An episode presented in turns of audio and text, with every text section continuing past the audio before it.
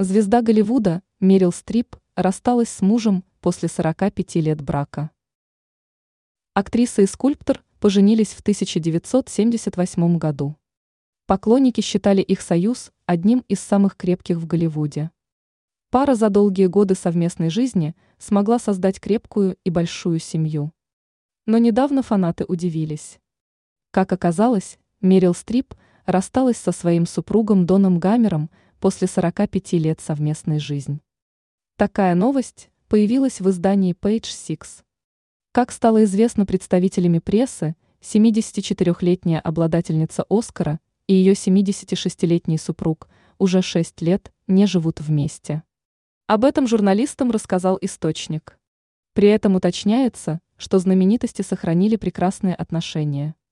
Они всегда будут заботиться друг о друге, но выбрали жить раздельно, отметил представитель американской актрисы в беседе с представителями прессы.